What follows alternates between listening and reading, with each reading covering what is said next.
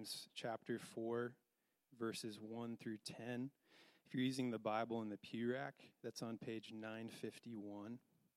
So, James 4, 1 through 10. What causes quarrels and what causes fights among you? Is it not this, that your passions are at war within you? You desire and do not have, so you murder. You covet and cannot obtain, so you fight and quarrel. You do not have because you do not ask. You ask and do not receive because you ask wrongly to spend it on your passions. You adulterous people, do you not know that friendship with the world is enmity with God? Therefore, whoever wishes to be a friend of the world makes himself an enemy of God. Or do you suppose it is to no purpose that the scripture says he yearns jealousy over the spirit that he has made to dwell in us? But he gives more grace. Therefore, it says, God opposes the proud, but gives grace to the humble. Submit yourselves, therefore, to God. Resist the devil, and he will flee from you. Draw near to God, and he will draw near to you. Cleanse your hands, you sinners, and purify your hearts, you double minded. Be wretched and mourn and weep. Let your laughter be turned to mourning, and your joy to gloom. Humble yourselves before the Lord, and he will exalt you. This is the word of the Lord.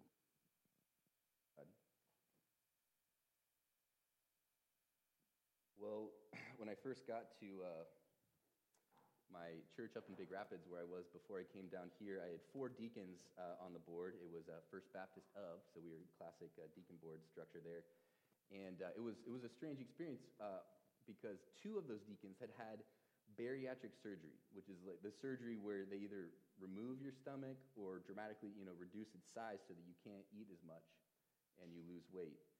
And this is an awkward story, but it's kind of an awkward sermon text. That's why we're going there. And I got to know one of the guys, and, and, and, asked what that experience was, uh, experience was like for him. And he, he told me about this doctor's appointment where the doctor sat down with him and leveled and said, If you keep eating and living the way you currently are, you will be dead in two to three years. He was like in his 40s or something. It was a huge wake up call for him. The doctor pretty plainly said, You will die unless you dramatically reorder your life and develop a radically new set of habits. And I guess in order, I don't know all the details of how it works, but he had to like record everything he ate for like six months and do this workout routine. You have to do all this stuff leading up to, to, the, the, uh, to, to the actual surgery. And I tell that story because I, basically, I think that's what James is doing for us here in our teaching text. Is that without a dramatic reordering of our lives, developing radically new set of habits, we will be destroyed. It's a stark warning and rebuke. Like everything in me right now wants to crack a joke or say something self deprecating. But, like, guys, I was in tears this week wrestling with this text and trying to think about like what does it mean to be faithful to what James is saying here? What does it look like to preach not as a hypocrite? Because I'm a mess with a lot of these things. We need to hear this intense rebuke that in warning that James is sharing with us. So if you're not uncomfortable or a little bit messed up after this morning, then either I've really bombed or we're, we're not really hearing what God is saying. This is, while this is primarily a bold prophetic rebuke to the people, uh, God's people in the church, it's, it's very much rooted in God's love and grace. It's the kind of letter that an intensely loving, faithful husband would write to his wife who just cheated on him with another guy. It's, it's, it's the mom yelling at her child, toddler, running towards a busy road. Like, how, what, what does your language look like? What's your tone like? What is the urgency like? Because there's a ferocious, zealous side of God's love that would say, you are to love me with all your heart, mind, soul, and strength, everything that you are. I want all of you. I'm worthy of all of you. You were bought with a price. Everything you have and are is a gift for me. It flows out of my being. And apart from me, you have no good thing. Nothing will satisfy you apart from me. This is what God is calling us to zealously, jealously, with, with dire urgency because of what is on the, on the line. So let me pray for our time here and we'll get in get into it. Oh Father, would you come? Holy Spirit, would you come? Open our open our hearts to your word. In the name of Jesus, would you uh, just protect us from anything that's unhelpful that I might say? In your, in your mercy and your kindness, would you lead us to repentance? Would specific things be brought to our minds uh, in the Spirit that we need to uh, respond with and repent of? Oh, Father, would you hold us this morning as we come before your word? In Jesus' name, amen. We're calling this teaching series through James. Uh, we're going straight through the book. That's why we got to this passage, not because we picked it. Uh, wholehearted devotion to Jesus. Because right out of the gate in chapter 1, the first few verses, James sets this paradigm where he's contrasting wholeness or perfection, completeness, and a, a double minded or fractured soul. And that, that, that the idea of perfect is not this like rigid kind of like tight morality, though that's kind of included in there, but instead it's this picture of complete. Like if, if something is perfect, that means it's not missing anything or it's totally together. And the, the Bible Project has a, a helpful graph, graphic. I think I have a picture of it. Uh, th- this idea that teleos is the Greek word there, it's repeated seven times in these five chapters. It's a major theme. And, you, and I love the image there of like the whole person and then the all fractured, inconsistent person. And that's contrasted with the, the Greek word dipsychos, which literally means double souled, having this like fractured, broken heart, you know, that, that chases all these different things. And we translate it double minded uh, which is also in our text this morning. James is repeating this, this theme of like, purify your hearts, you double minded. Bible is showing us what it means to be human uh, and what the work of sanctification, what the work of growth actually looks like, which is about becoming whole, more fully united under God and His Word. In the word, word of the psalmist in Psalm 86, he says, Teach me your way, O Lord, that I may walk in your truth. Unite my heart to fear your name. I love that because it's this idea of obedience, of being taught and led by God, and then we see our hearts united under God in, in holy reverence to, to God. We see God unite all the broken, broken, fractured pieces of ourselves. The, the part that wants to display God's goodness through sexual purity and singleness versus the unhindered sexual ex- expression that's so celebrated uh, in our world. The part that wants, part of me that wants to be generous with money, uh, so we show our childlike trust in God being our provider. And then the part of me that wants to stockpile money so I feel safe and secure. The part that wants to be this patient, kind parent. And then the other part that wants to control and manipulate my kids so everybody's impressed with how good my kids are. We, we have these like fractured parts of us. And I recap that today because today our text is, is about our fractured, divided hearts. We see it right in the text. And again, to riff off the, the Bible Project, they, they have a little box for this passage, and it shows the heart like this. Did it make it the slideshow? Yeah, it's a divided heart. It's like literally a puzzle piece that we need God to bring together.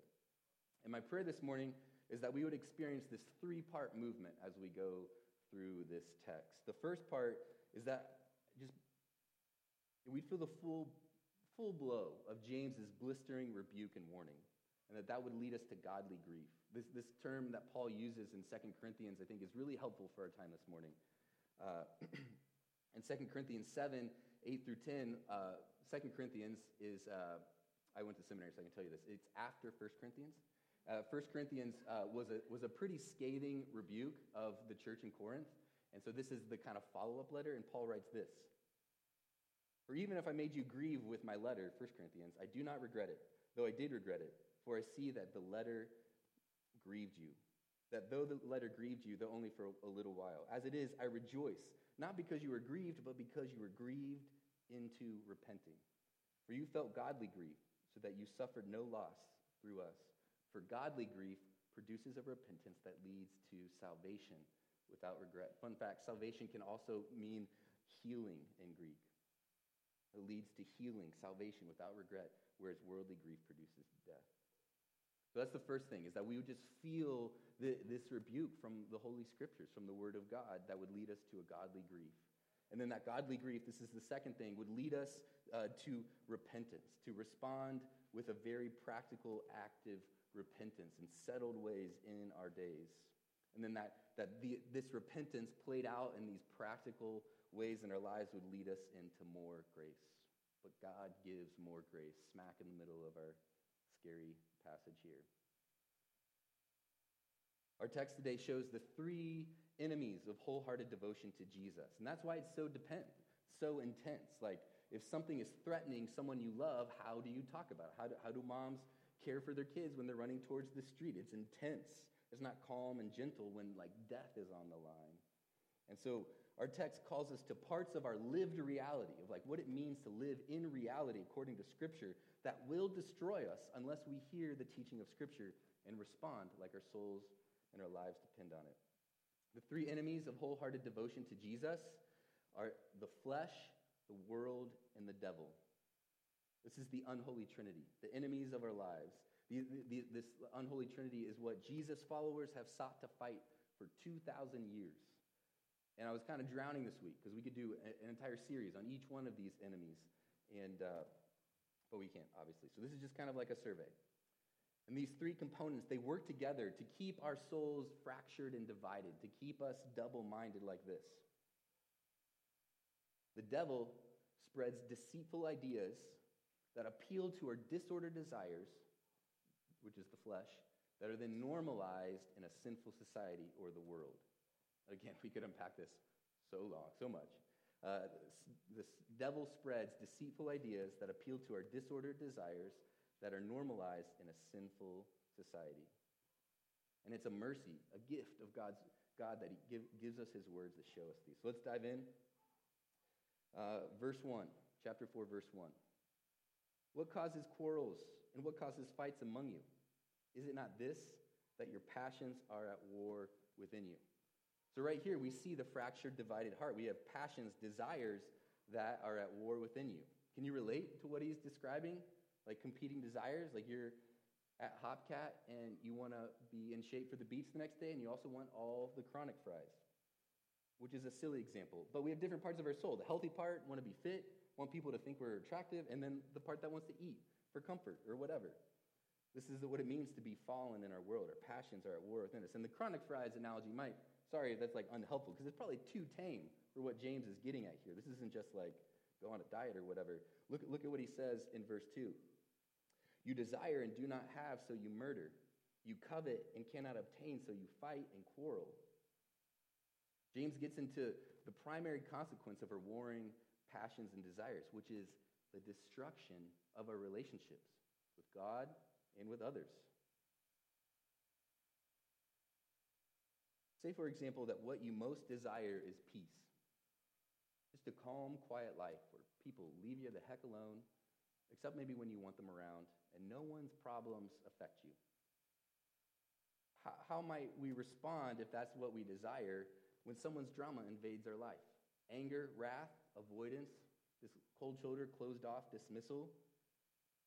James is tracking with what Jesus said in the Sermon on the Mount. We might Lord willing, manage to not actually kill that person who invades us with their drama, but we might wish them dead in our minds or call them fools or diminish their worth as an image bearer so we don't have to mess with them or we don't feel any obligation to forgive them or, or whatever. You know, maybe it's not peace you most crave. Maybe it's approval, other people to approve of you and how hard you work. So you work too much, and then you're fighting and quarreling with your wife for how, uh, how little you are around or something like that. There'd be tons of different examples. And at the end, end of our text, James gives us a, a, another example where he says in verse 11 and 12, Do not speak evil against one another, brothers. The one who speaks against a brother ju- or judges his brother speaks evil against the law and judges the law. But if you judge the law, you are not a doer of the law, but a judge. There is only one lawgiver, a judge, he who is able to save and to destroy. But who are you to judge your neighbor? When you see judge there, think condemn, condemnation. We condemn our brother, belittle our brother, excuse, uh, to excuse the reason why we don't need to engage or forgive them.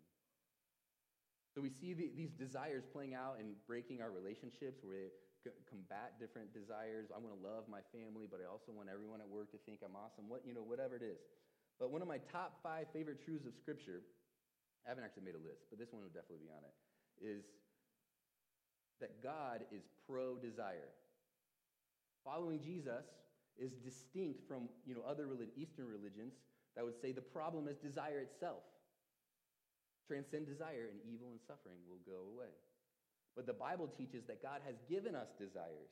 He's wired them into our being as humans, and then what? He offers himself as the one to meet those desires. So desire itself is not evil. Desire becomes evil when we seek to get our desires satisfied apart from God. This is what you see in the temptation, of Adam and Eve, where they went to the fruit for all the things God should give them. What you see in Jesus' temptation. Desire becomes evil when we seek to get our desires satisfied apart from God. And this is right in our text. What does James say next? Look at verse 2. You des- Wait for it. There it is. You do not have because you do not ask. He's not saying, don't want those things. He's saying, ask me for them. The reason why you don't have them is you, you're going to the wrong place. You need to ask me for them. The problem is not the desire, it's who you're asking. If you're asking work to make you feel uh, significant, if you're asking money to make you feel safe, then you will destroy everyone around you pursuing those things. But God is a good father, and you can ask Him for security, for approval, for a sense of worth, all those things. Take your desires to God. You do not have because you do not ask God. How much prayerless effort do we exert before we humble ourselves and ask God to do what only He can do? There's even more grace. Look at verse 3. You ask and do not receive because you ask wrongly to spend it on your passions. Now, this seems a little prickly, like it might like a rebuke, and I suppose it is at some level. But it's actually a sweet, sweet mercy of God to not just like write us a blank check for anything that we ask him. The Bible would, would actually say that's the wrath of God. Romans 1 says it's the wrath of God to give us over to our sinful desires. So it might be the loving grace of God that He would allow your job to fall apart under your feet so that you are freed from the lie that it will satisfy you. This is me telling my son Johnny he can't have a sharp knife. He can ask freely all he wants, he can desire all he wants, but saying yes would give him big owies. This good news, this is, this is good news because it means we can ask like Johnny openly, freely, for whatever it is that we want. With, and, and the idea is that we grow in maturity and be like, why do I want this? What is my heart looking for in this? Is this something I should want? Is this something that God can meet? Excuse me. And we can trust God that He won't give us something that will destroy us. He won't give us something to use on our sinful passions that would just more and more enslave us to them. So, how do we fight the flesh? How do we fight sinful desires? We ask God for what we want. We cultivate lives where we can be alone with God in silence and solitude, quietly letting the Spirit do what the psalmist says Search me and know me. Try my anxious heart and see if there's any offensive way in me. Because we know that, that God loves us. If we take desires that are wrong and twisted to God, He's not going to throw us out. He died for us so we can approach Him with boldness like children and we can let Him refine those desires. And in community, we confess our fleshly desires to our brothers and sisters. We invite trusted Jesus followers into what we desire and let them speak the truth of how the gospel truly meets that desire. Let's look at the next enemy of wholehearted devotion to God in verse 4. You adulterous people, do you not know that friendship with the world is enmity with God? Therefore, whoever wishes to be a friend of the world makes himself an enemy of God. Or do you suppose it is to no purpose that the scripture says, He yearns jealously over the Spirit that He has made to dwell in us? Well, friends, the Bible just called us adulteresses. The Greek word there is, just female, it's just adulteresses. That's plural. He just called us unfaithful wives.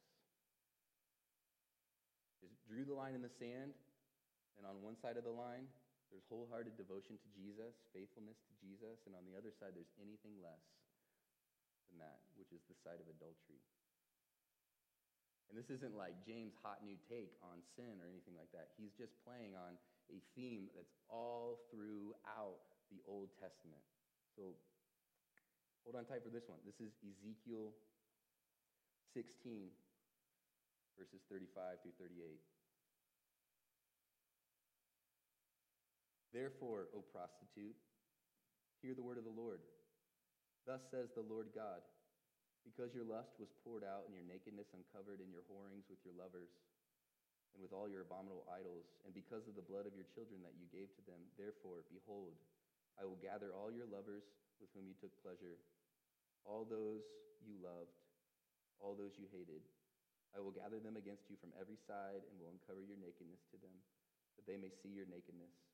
And I will judge you as women who commit adultery and shed blood are judged and bring upon you the blood of wrath and jealousy. This is the word of the Lord. James is saying that friendship with the world, with other lovers that we have offered to us by the sinful society that we live in, make us an enemy of God. This should devastate us. But I also hope that we can hear God's ferocious love for us in it. Like, what's worse than like an angry husband when his wife cheats? Like a husband that doesn't care. It's because he loves us so deeply that he was literally willing to die for us, that he could be so zealous, so jealous for us, even in our whorings. After the world, after getting our needs met in other places. Like a loving husband seeing his wife go to other men who would use and abuse her. This devastates God because it's destructive to us, to the one that he loves, to his people that he's covenanted with. I don't know if you're as uncomfortable as I am right now, but if you are, you might want to know like what, what is the world? What is friendship with the world? How do I not be an enemy of God? Well, the Bible's teaching on the world is pretty rich. On the one hand, God so loved the what that he gave his only begotten Son? The world. And God created the world. But on the other hand, because sin has entered God's perfect created world, it's now ruled by the devil, the prince of this world. We see Jesus unpacking the idea of the world and how his disciples relate to it in, in, in his prayer for us, for you and I, in John 17. Jesus says, I have given them, us, your word, and the world has hated them because they are not of the world, just as I am not of the world. I do not ask that you take them out of the world, but that you keep them from the evil one. They are not of the world, just as I am not of the world. Sanctify them in your truth. Your word is truth. Oh man, I want to preach this one really bad. You got the evil one, you got lies, you got truth. So much good stuff in here. But we've been called out of the world by God. This is all over Scripture. The world represents the society that the, the idea, the concept in Scripture is the society that would normalize ways of living contrary to God, contrary to the way of Jesus. Where meeting our own desires apart from God is normal, respectable, admired because of the lies that the devil has sown. And every single civilization throughout human history has done this in certain areas. And it's so easy to look in the past and point fingers at other cultures. Uh, but it's very hard to see this in our own culture. And even like within specific churches or families, you know, we kind of have oh, our particular brand of acceptable worldliness. But it, it's, it's like, you know, smog in LA. Like if you're standing up on the hill outside the city, it's just this like cloud of crud settling over the town. But if you're down in it, it looks, you don't see it. Sometimes for church folks, it can be easy to point to worldly things that we don't do, uh, that we're like openly against, you know, like abortion or certain sexual lifestyles. But the thing is, when you start exposing aspects of worldliness, it, it, it's always offensive. It always comes for us. It always knocks at our own door because it's normalized. It's not some, something that we're aware of, that we're like consciously doing in the face of God. It's something that we, we've just kind of been like swept along away from God in the, in the river of what the world says is normal and acceptable. And I think for us, as an affluent church in West Michigan, um, you can just chew on this, take it or leave it. It's stuff like our relationship to money, the myth of the upward mobility, comfort and security are what we should expect and deserve if we do life right or if we obey God. Like, would we ever consider following Jesus to the point where we're actually in danger? Like, we're actually at risk? Or less impressive at our high school reunions?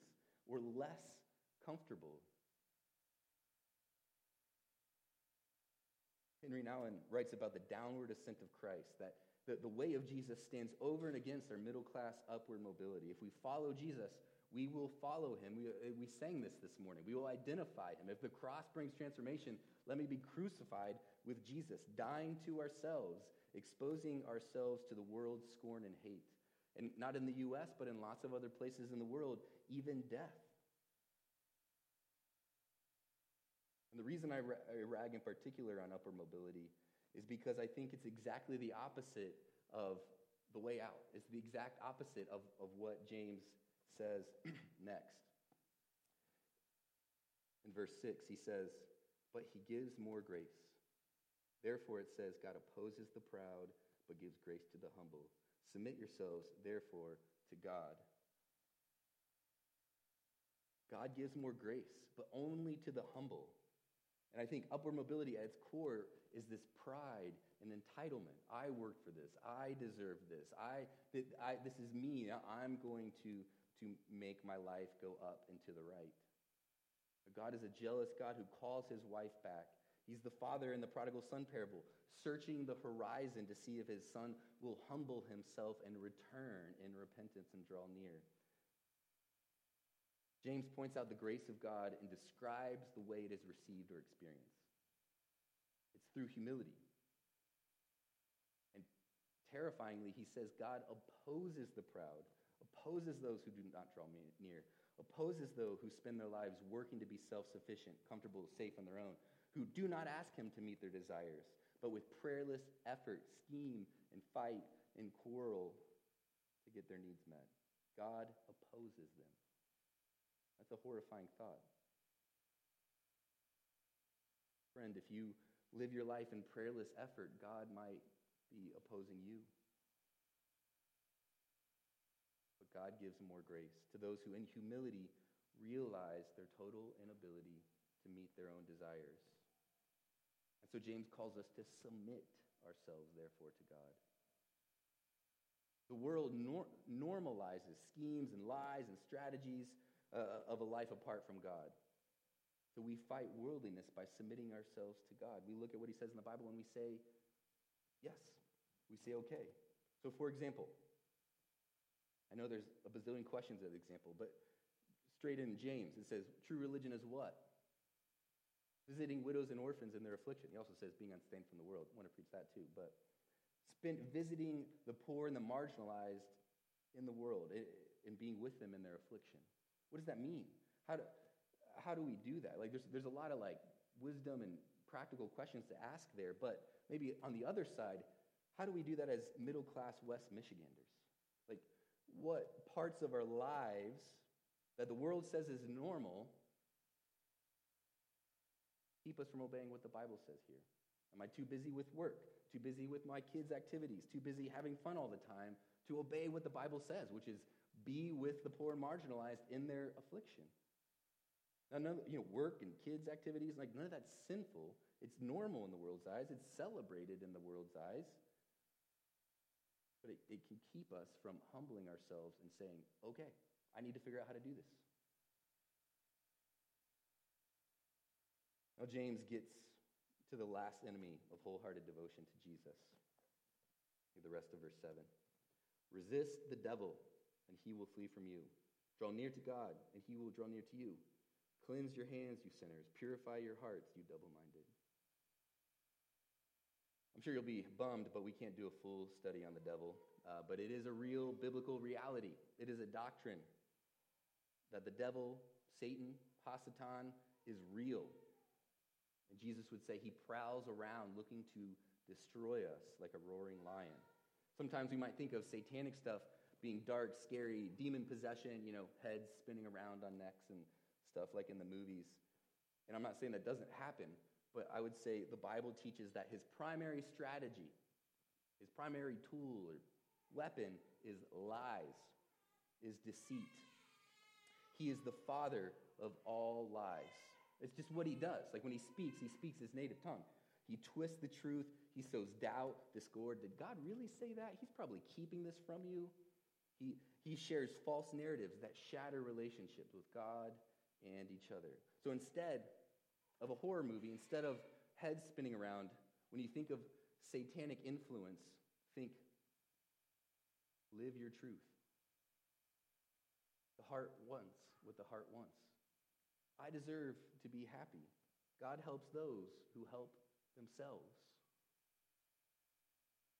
Now, some of those do have a kernel of truth in them, but ultimately they play out of a deceitful worldview that is normalized in our society. What, what would happen if you told someone to not live their truth? You'd be canceled. Like, it, it's, this is the air that we breathe. Like, what if there's an objective truth outside of our truth? It's not okay to say anymore. This is, this is the lie of Satan. And it's not always like this scary, dark stuff. It's like these really sweet, pink, fuzzy lies that are normalized and celebrated by the world. And these lies play to our disordered desires. Like, all of those lies are right in line with our individualistic, like, I do whatever I want. His lies aren't just like normal lies, you know? Like, the devil has never, like, brought to mind, like, hey, Elvis is alive. You know, he's never said that to me because I don't care if the devil or if Elvis is alive. He's not the devil. Sorry, that was a weird slip. It, it, like that doesn't play to any of my disordered desires. But a lie that I get all the time is, it's all on you. You can't trust anybody. It's all on you. If you mess up or if you trust someone, it's going to come back and destroy you. Subtext, it's not all on God. You're the man. You got to make it happen. So even though that lie keeps me up at night, there's a part of my flesh that wants that to be true. Or you're stuck and cut off, cut off from good. Your comfort is all on you. So eat all the food and watch all the movies to find your own comfort. God's goodness and steadfast love will not follow you all the days of your life, so escape from your life. Those are just some of the lies that play to my disordered desires. And those lies are celebrated by the world. Like, being a man and taking it all on you, like, yeah, go get him, you know, and like treat yourself, you know, is like very common, and everybody's advertising to that desire.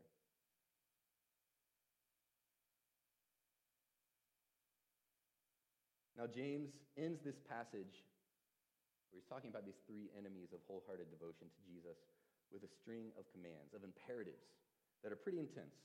Uh, but my prayer is that we'll hear the good news and grace in all of them. And I want to offer some really practical steps, like if you want to respond, uh, some things that we can do. So look, let me just read again 7 through 10. Submit yourselves, therefore, to God. Resist the devil, and he will flee from you.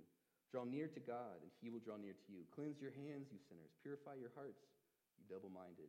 Be wretched, and mourn, and weep. Let your laughter be turned to mourning, and your joy to gloom. Humble yourselves before the Lord, and he will exalt you.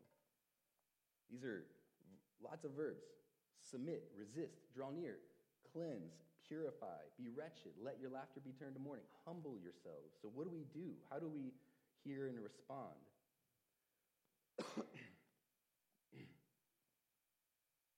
I want to suggest that we should respond the way my deacon in Big Rapids responded with the word from his doctor.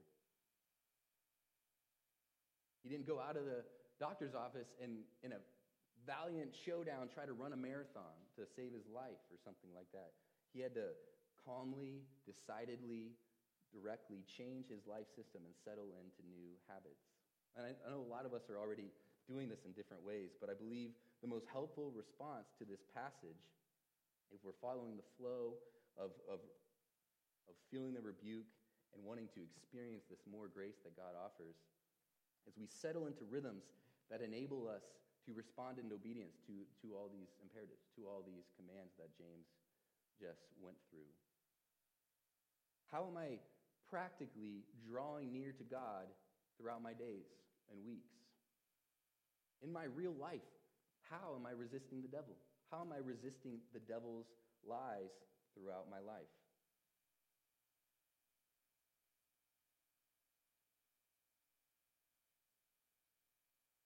I pray the Holy Spirit would just bring to mind ways that we've run after other lovers, allowed a sinful society to normalize greed or lust or disregard for the poor, ways that we've hurt people around us because of our sinful desires, that this would lead us to weep. And my prayer, not just that we'd stay in that place, but it'd be godly grief that produces a repentance, a repentance that turns in acts. Worldly grief is going to feel like condemnation. Like if you just walk feeling like, walk out of here feeling like the scum of the earth, feeling like hopeless, like nothing I can do makes any difference, you know, how can I face the world, the flesh, and the devil? What chance? Then that, that's not godly grief. Godly grief produces a repentance. Godly grief looks like the, the younger brother in the prodigal son parable who leaves the slop and moves towards the father. James is so brilliant in his language here because there's both grace and involvement. Like scripture is so robustly like nuanced when it comes to this whole idea of like grace and works and all that stuff. Because he says it right here. God opposes the proud, but what? Gives grace to the humble. And then what does he say? Humble yourself. Like there's, there's something that we need to do to humble ourselves, to put ourselves in a place to receive this grace. I say it all the time. Grace is opposed to earning, not effort. So we're talking about putting out effort. We're talking about like earning God's grace. We're not talking about like making ourselves righteous in his eyes or anything like that. But there's real practical things we do to obey the Bible.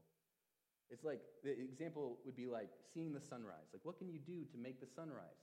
Nothing. It just happens, completely independent of anything you do. But you can wake up early, you can leave your house, you can climb to the top of a hill, and you can wait for it. God draws near to who? Those who draw near to him. Just like the prodigal son. the, I'm not gonna, I'm not gonna qualify it. I just jamming on the prodigal son a lot this week. Like he has this repentance, this turning, moving towards the Father, but it's so beautiful because he doesn't even have to go all the way. Like from a distance, the Father was looking for him and runs to him. It's just the beautiful picture. It does require him to turn and move and come back. And then the, with the slightest turn of repentance, the Father runs and hugs him and embraces him. You see the godly grief that turns from the slop to experience God's fatherly, loving embrace. It's this embrace, the loving embrace of God our Father, that, that ultimately, over time, unites our fractured hearts, like the psalmist says, mends the pieces back together in the love of God. So the question is how do we put ourselves just smack in the middle of that embrace? How do we put ourselves at the top of the hill waiting for the sunrise of God's delight for us in Christ? That's where the spiritual disciplines or habits of grace come into play. We wait for the sunrise of more grace. And I want to submit to you that the, the rule of life that we've been exploring since last fall, it's on our midweek redemption podcast. I encourage you to go give it a, a listen. It's trying to get into these nitty gritty practical things that we can't, we don't necessarily have space for in our Sunday teachings where we're exegeting scripture. But there's some like practical ways where we can take scripture and like live it out or embrace it. But a, a, rule of life is simply a collection of habits that are meant to, to help us kind of build a structure that, that we can kind of let the Holy Spirit grow our life on. Where we can have an answer to saying, like, how am I drawing near to God today, this week, this month? I'm doing these things. I'm doing these things and I'm waiting for God to come. How am I resisting the devil's lies this week? How am I humbling myself today? We can have an answer to these things. I'm not saying there's like one way or Uh, you know, one size fits all or anything. This plays out in a lot of different ways. But there are these like ancient, millennia old practices of Jesus followers that I think are a good place to start before we go reinventing new ones.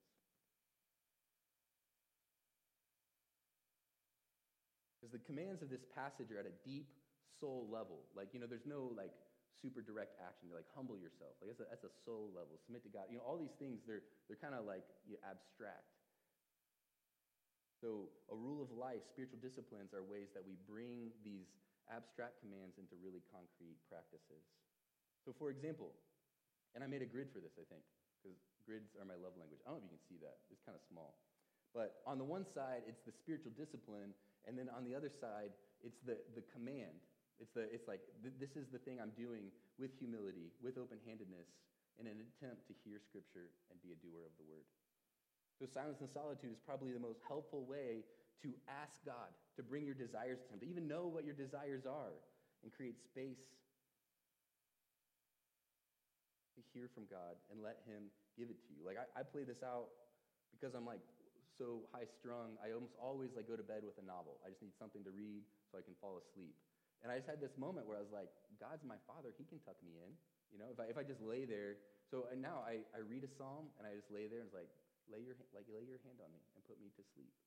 It doesn't work every time or whatever, but like there's been some beautiful moments where it's like, I need to be calmed down and tucked in. Will you do that? Or I can just, you know, go to a novel. Not that novels are bad. You know what I'm talking about. In my experience, the ability to be alone, to be honest with what you really desire, nothing will make you more aware of the grace you already have in Christ than that. Like the Blaise Pascal said, all of men's problems come not being able to sit alone in a room. This isn't saying like you you're earning grace. It's that like this whole ocean of grace becomes more available to you the more you see the depth of your sin, the, the disordered desires that are at work in you, and then you give them to God. Or the practice of Sabbath, 24 hours to rest and worship and remember that God is God and I am not. This is humbling ourselves, checking our ambition, resisting the lie that it's all on me. And this is directly over and against how the world operates, which is non, nonstop, more work, onward and upward. Simplicity cuts into our luxuries, our, our evil desires that distract us from a wholehearted devotion to Jesus. You know, what, what happens to our souls if we cut out TV for a month? Are all these things that are not sin, that are okay, but might not be helpful. Or we can embrace, uh, we can embrace resisting our bodily impulses. We can embrace the truth that our bodily impulses are not ultimate. That freedom is not doing whatever feels good to me right now. That is actually the direct opposite of freedom. And we can resist, uh, resist that by fasting for a meal or two or three. In order to embrace with our physical bodies that man does not live on bread alone, but on the Word of God, that only God can satisfy us. And of course, ultimately, foundationally, time deeply immersed in God's word. Ultimate truth is how we draw near to God, come to see him as he is. Ultimate truth in Scripture is how we resist the lies of the devil, like Jesus did when he was tempted in the wilderness. And so, the question for you all is Will you live in such a way to receive more grace from our je- jealous, ferociously loving God? God gives more grace. Is there a limit to his grace? His unmerited favor displayed in the broken body and shed blood of Jesus on the cross. He is for you. He calls us away. He calls us away from the lies and meaninglessness of the world and into more grace, into the life that is truly life. Let me pray. Oh, Father, I praise you for this ferocious, almost scary love that would so zealously call us to you. I praise you for this love that led you to the ultimate act of love, dying on the cross. I praise you for the God who looks from a distance for us to turn and repent. And I pray that you would uh, just let us hear this good news.